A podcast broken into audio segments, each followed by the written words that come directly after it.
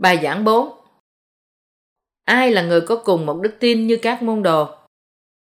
Công vụ các sứ đồ đoạn 3 câu 19 Vậy, các ngươi hãy ăn năn và trở lại, đặng cho tội lỗi mình được xóa đi, hầu cho kỳ thơ thới đến từ Chúa. Các sứ đồ có loại đức tin gì? Họ tin cả phép bắp tem của Chúa Giêsu và huyết Ngài trên thập tự giá. Hãy nhìn các môn đồ của Chúa Giêsu.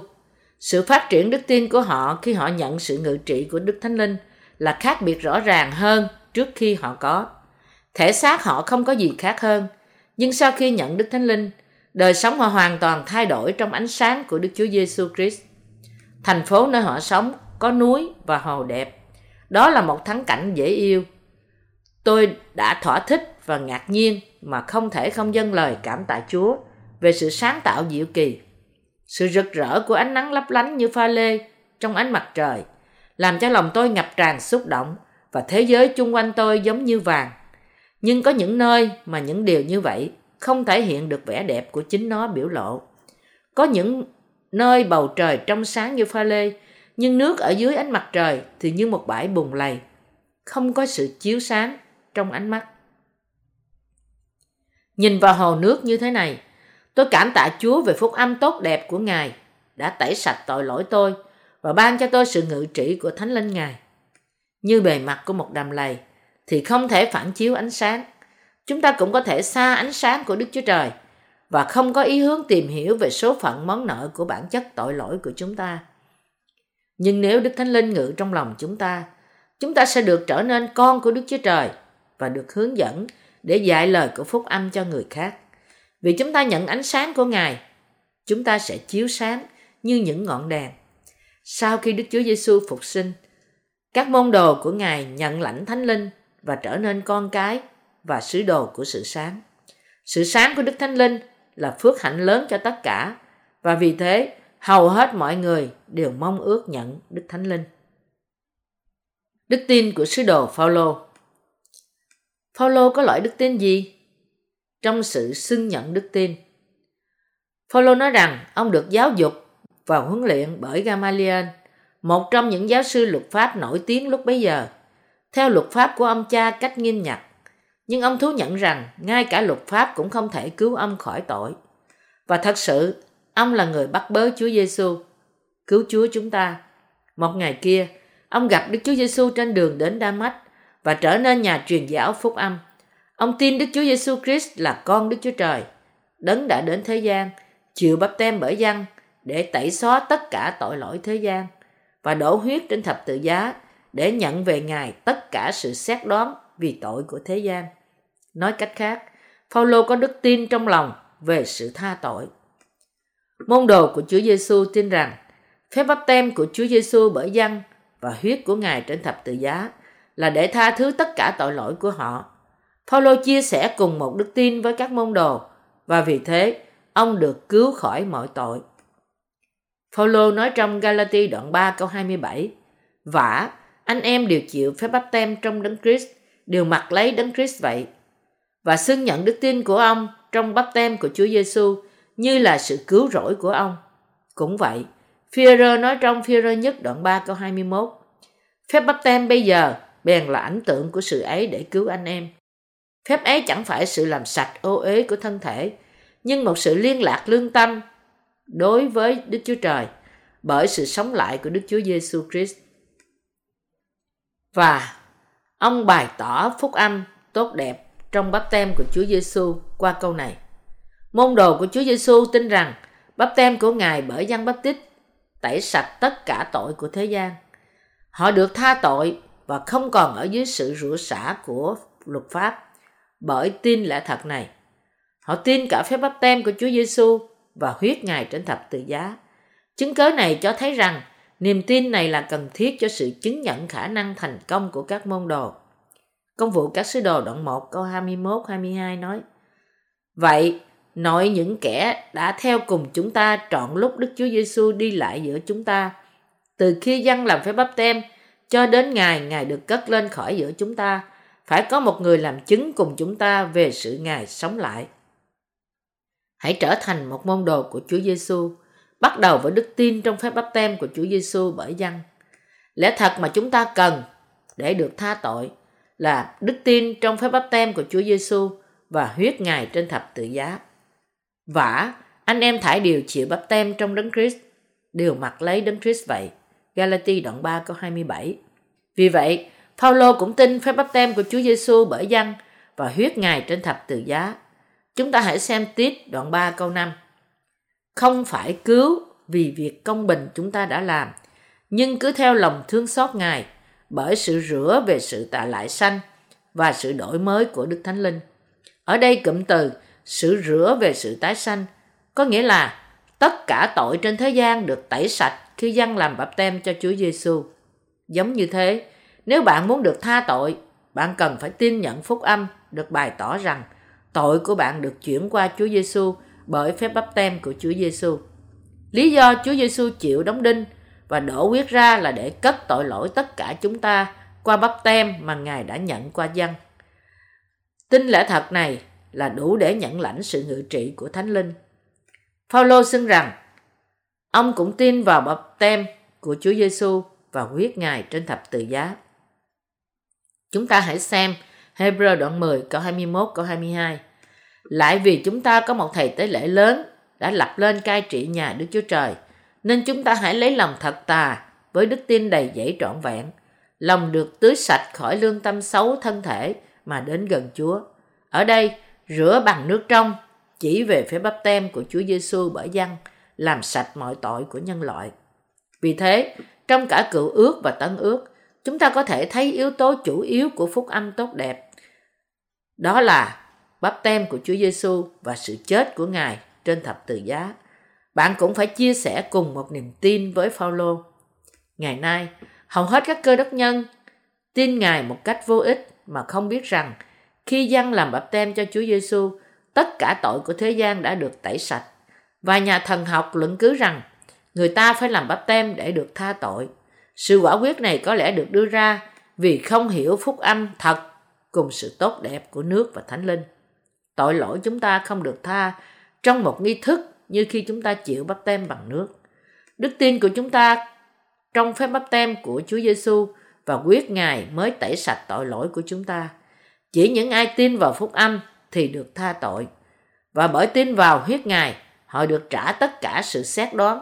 Chỉ những ai có đức tin này mới có thể nhận lãnh Đức Thánh Linh. Nên bây giờ, chúng ta hãy lấy lòng thật thà với đức tin đầy dẫy trọn vẹn, lòng được tưới sạch khỏi lương tâm xấu, thân thể rửa bằng nước trong mà đến gần Chúa. Hebrew đoạn 10 câu 22 Tác giả thơ Hebrew khuyên chúng ta đến gần với Đức Chúa Trời với lòng thành thật trong sự bảo đảm trọn vẹn của đức tin. Bạn nên đến gần Ngài với lòng thành thật trong sự bảo đảm đức tin của phúc âm tốt đẹp. Ngày nay, các cơ đốc nhân hy vọng nhận được sự ngự trị của Đức Thánh Linh, nhưng Đức Thánh Linh chỉ ngự trong những ai là người được tha tội. Nhiều người không biết điều này và vì thế họ hy vọng nhận lãnh Đức Thánh Linh mà không tin nhận phúc âm về bắp tem của Chúa Giêsu và huyết Ngài. Những ai tin Chúa Giêsu mà không tin vào phép bắp tem của Ngài và huyết Ngài thì không thể nhận lãnh Đức Thánh Linh. Lý do là lòng họ chưa được tinh sạch. Paulo tin vào phép bắp tem của Chúa Giêsu và huyết Ngài trên thập tự giá và vì thế ông nhận được Đức Thánh Linh. Hơn nữa, ông rao truyền niềm tin này và đã bị bắt bớ bởi những người tà giáo. Nhưng vì Đức Thánh Linh ngự trong lòng ông, ông có thể rao truyền phúc âm của nước và Thánh Linh đến cuối cùng. Tôi có thể làm mọi sự nhờ đấng ban thêm sức cho tôi. Philip đoạn 4 câu 13 Cảm tạ về sự ngự trị của Đức Thánh Linh. Ông đã hầu việc Đức Chúa Trời và sống dưới sự bảo vệ của Đức Thánh Linh cho đến khi ông lên gặp Đức Chúa Trời. Chỉ những ai có cùng một đức tin như Phaolô mới có thể nhận lãnh Đức Thánh Linh. Chúng ta hãy nhìn xem đức tin của Phaolô trong Colosse đoạn 2 câu 12 nói: Bởi phép báp tem được chôn với Ngài thì cũng được sống lại với Ngài bởi đức tin trong quyền phép Đức Chúa Trời là đấng đã khiến Ngài từ kẻ chết sống lại. Ông đã được tha thứ mọi tội lỗi vì tin nhận Chúa Giêsu đấng chịu bắp tem bởi dân. Cơ đốc giáo đã thay đổi thế nào trong thời xưa? Bây giờ, chúng ta hãy nhìn vào sự xưng nhận của một chị là người đã trở thành môn đồ sau khi nhận sự cai trị của Đức Thánh Linh. Tôi đã già và không thể sinh con. Vì thế, nhận được phước hạnh qua sự cầu nguyện, tôi đi từ nhà thờ này đến nhà thờ khác. Ngay cả khi tôi ở nhà một mình, tôi cầu xin một đứa con mỗi ngày ít nhất 1-2 giờ và kiểu mẫu tôn giáo này trở nên một phần trong đời sống của tôi. Trong khi sống đời sống tôn giáo như thế, tôi gặp một phụ nữ lớn tuổi hơn. Bà nói với tôi nếu tôi muốn cầu xin Đức Chúa Trời cho tôi một đứa con, tôi nên cố gắng nhận sự cầu nguyện bởi việc đặt tay từ bà ấy. Tôi đã từng nghe rằng người phụ nữ này là sứ giả của Đức Chúa Trời và vì thế tôi đồng ý cho bà đặt tay trên đầu tôi. Ngay lúc ấy, tôi có một kinh nghiệm mà tôi chưa từng có trước đây. Lưỡi tôi bắt đầu cong lại và tôi nói một thứ tiếng lạ. Tôi cảm thấy sự lạ lùng và năng lực nóng bỏng kéo tôi lên. Tôi nhận kinh nghiệm này để cho thấy rằng tôi đã nhận Đức Thánh Linh và Ngài trả lời cầu nguyện của tôi. Người phụ nữ đặt tay trên đầu tôi dường như có ân tứ của Đức Thánh Linh và có thể nói tiên tri, chữa bệnh. Bà chưa bao giờ nhận sự giáo dục trong lời của Đức Chúa Trời, nhưng dùng quyền năng Đức Thánh Linh, bà đã giúp nhiều mục sư và nhà giáo dục nhận được Đức Thánh Linh qua việc đặt tay. Từ lúc ấy, tôi bắt đầu tham dự những buổi nhóm được gọi là phong trào phục hưng. Trong lúc tôi đang cầu nguyện trong một buổi nhóm, tôi cảm thấy một cái rùng mình xuyên cả thân thể tôi và tim tôi nóng cháy tình yêu Chúa và người lân cận. Điều này xảy ra giống như những người khác là những người ngây ngất và nói tiếng lạ. Có những người bị tà, ma ám ở đây. Người lãnh đạo buổi nhóm đuổi quỷ ra. Mục đích của phong trào phục hưng là để giúp người khác có kinh nghiệm nhận lãnh Đức Thánh Linh qua những việc như ngây ngất, nói tiên tri, đuổi quỷ, nói tiếng lạ. Nhưng mặc dầu có kinh nghiệm này, tôi vẫn có tội, và tội trong lòng của tôi làm cho tôi sợ hãi và mắc cỡ. Vì thế, bất cứ lúc nào tôi cầu nguyện, tôi cũng phải cầu nguyện thiết tha để tôi có thể giải quyết vấn đề tội lỗi trong tôi. Tôi thú nhận rằng tôi có tội, nhưng người ta vẫn xem tôi như một thiên thần. Tôi nghĩ tôi có đức tin tốt, nhưng tôi sai. Nhiều sai lầm. Nếu tôi không nhìn thấy lỗi của tôi, tôi đã không có cơ hội để nhận lãnh Đức Thánh Linh. Sau đó, tôi gặp những người phổ biến phúc âm của nước và Thánh Linh và nhận sự tha thứ cho tất cả tội lỗi của tôi bởi lời Đức Chúa Trời. Bây giờ, tôi thật sự hạnh phúc. Tôi tin phúc âm của nước và Thánh Linh và đã nhận lãnh Đức Thánh Linh. Tôi cảm tạ Chúa. Tôi mong muốn tất cả cơ đốc nhân trên thế giới tin vào phúc âm tốt đẹp và nhận sự ngự trị của Đức Thánh Linh. Tôi xin cảm tạ Chúa. Chúng ta học được rằng để nhận lãnh Thánh Linh, chúng ta cần phúc âm của nước và Thánh Linh. Nếu bạn muốn được tha tội, bạn phải có đức tin trong phép báp tem của Chúa Giêsu bởi dân. Chúng ta hãy xem Ephesos đoạn 4 câu 5.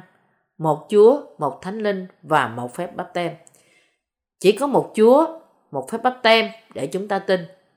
Tất cả chúng ta phải tin phép bắp tem của Chúa Giêsu và huyết Ngài trên thập tự giá để nhận được sự ngự trị của Đức Thánh Linh. Nếu chúng ta không làm thế, Đức Thánh Linh không bao giờ ngự trong chúng ta. Có vài người dạy và tin rằng phong trào thánh khiết và trong sạch sẽ giúp họ nhận được Đức Thánh Linh. Tuy nhiên, bạn có nghĩ rằng Đức Thánh Linh ngự trong chúng ta nếu chúng ta kết hợp trong phong trào này không? Bạn có nhận được Thánh Linh vì phong trào thánh khiết và trong sạch không? Nếu nó có thể, bạn nên khôn ngoan để giữ đức tin. Nhưng nếu Đức Thánh Linh đến trên bạn vì lý do này, thì Chúa Giêsu không cần phải đến thế gian để cứu chúng ta ra khỏi tội và cũng không cần phải nhận bắp tem bởi dân hay là chịu đóng đinh trên thập tự giá. Sự nhận lãnh Đức Thánh Linh là món quà nhận được từ đức tin trong phép bắp tem của Chúa Giêsu và huyết Ngài. Mang đến cho bạn sự tha tội. Sự ngự trị của Đức Thánh Linh là món quà được ban cho những ai được sạch và tha tội trong phúc âm thật. Trong những ngày này, trong vòng những người say mê phong trào phục hưng, có vài người tin rằng sự cầu nguyện ăn năn thống thiết có thể giúp họ nhận Đức Thánh Linh.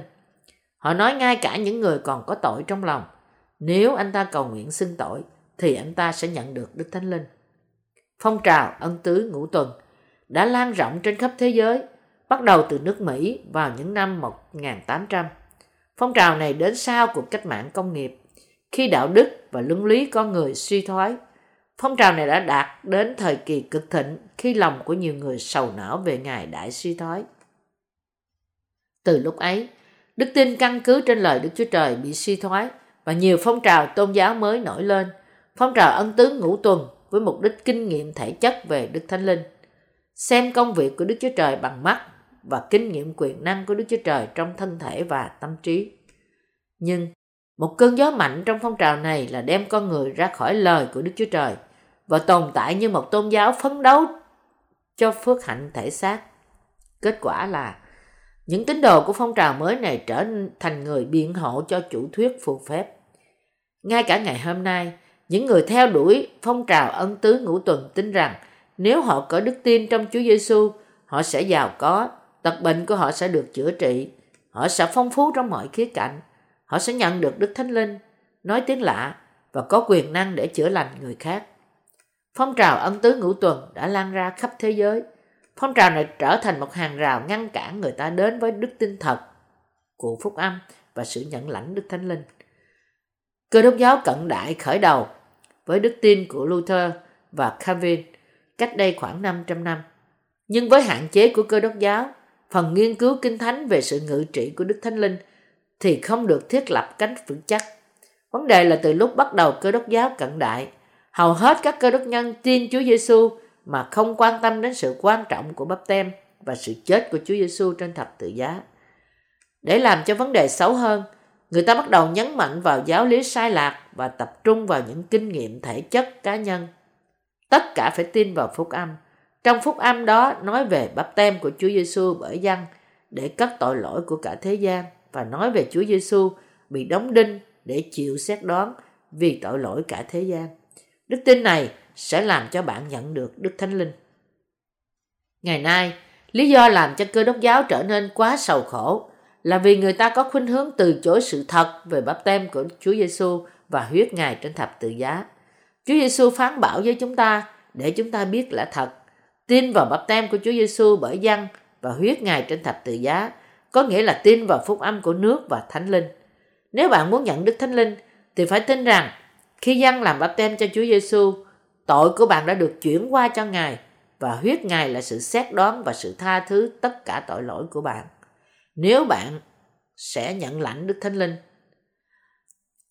Nhiều cơ đốc nhân chỉ tin vào huyết của Chúa Giêsu như là phúc âm của sự cứu chuộc. Nhưng ai trong các bạn chỉ tin vào huyết của Ngài mà được tự do không?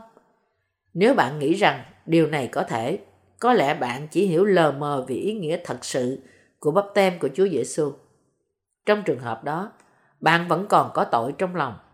Chỉ khi bạn nối kết bắp tem của Chúa Giêsu và huyết Ngài với nhau trong một đức tin, bạn mới nhận được sự cứu chuộc khỏi tội lỗi và nhận thánh linh. Kinh Thánh nói đây là phúc âm thật, duy nhất có thể giúp chúng ta đắc thắng thế gian. Vì có ba làm chứng, đức tin, đức thánh linh, nước và huyết, ba ấy hiệp một. Nhân nhất đoạn 5 câu 8 Vì vậy, chúng ta phải biết điều này. Trong ước muốn của Ngài, cứu chúng ta ra khỏi tội. Đức Chúa Trời đã sai dân làm bập tem cho Chúa Giêsu và rồi Ngài chịu đóng đinh. Lý do tại sao hầu hết các cơ đốc nhân không được tha thứ, mặc dầu họ tin vào Chúa Giêsu là vì họ không tin vào phúc âm tốt đẹp đã được hoàn thành bởi phép bắp tem của Chúa Giêsu và huyết Ngài trên thập tự giá. Ai là người tin vào hai sự việc này sẽ được tha tội và Đức Thánh Linh sẽ ngự vào lòng họ. Khi người ta nhận ra rằng tội lỗi của họ đã được tẩy sạch, lòng của họ trở nên bình an và rộng rãi như mặt nước tĩnh nguyện. Lúc trong lúc Đức Thánh Linh ngự vào lòng của ai, sự bình an như dòng sông đang chảy vào lòng họ. Chúng ta gặp Chúa của chúng ta trong lẽ thật này và bước đi với Thánh Linh khi chúng ta ban phát phúc âm của sự nhận lãnh Đức Thánh Linh. Lòng chúng ta chưa bao giờ có sự bình an trước đây. Từ bây giờ, chúng ta bắt đầu tin phúc âm của nước và Thánh Linh. Đời sống chúng ta trở nên thanh thản và lòng chúng ta trở nên vui sướng trọn vẹn. Chúng ta không thể xây khỏi phúc âm tốt đẹp này. Đức Thánh Linh luôn luôn ở trong lòng chúng ta, thúc đẩy chúng ta rao giảng lời Ngài và cho phép mọi người tin được nhận lãnh Đức Thánh Linh. Vì chúng ta tin vào phúc âm tốt đẹp của bắp tem của Chúa Giêsu và huyết Ngài trên thập tự giá, chúng ta được chúc phước trong Đức Thánh Linh. Bây giờ, bạn phải có đức tin trong phép bắp tem của Chúa Giêsu và huyết Ngài trên thập tự giá để được tha tội và nhận lãnh Đức Thánh Linh. Điều quan trọng là mỗi người trên thế giới bắt đầu tin nhận lời Đức Chúa Trời Đó là Chúa Giêsu chịu bắp tem bởi dân để cất tất cả tội lỗi của thế gian và Ngài chết trên thập tự giá để chịu xét đoán về tội lỗi của cả nhân loại. Khi họ làm thế, họ sẽ nhận lãnh Đức Thánh Linh.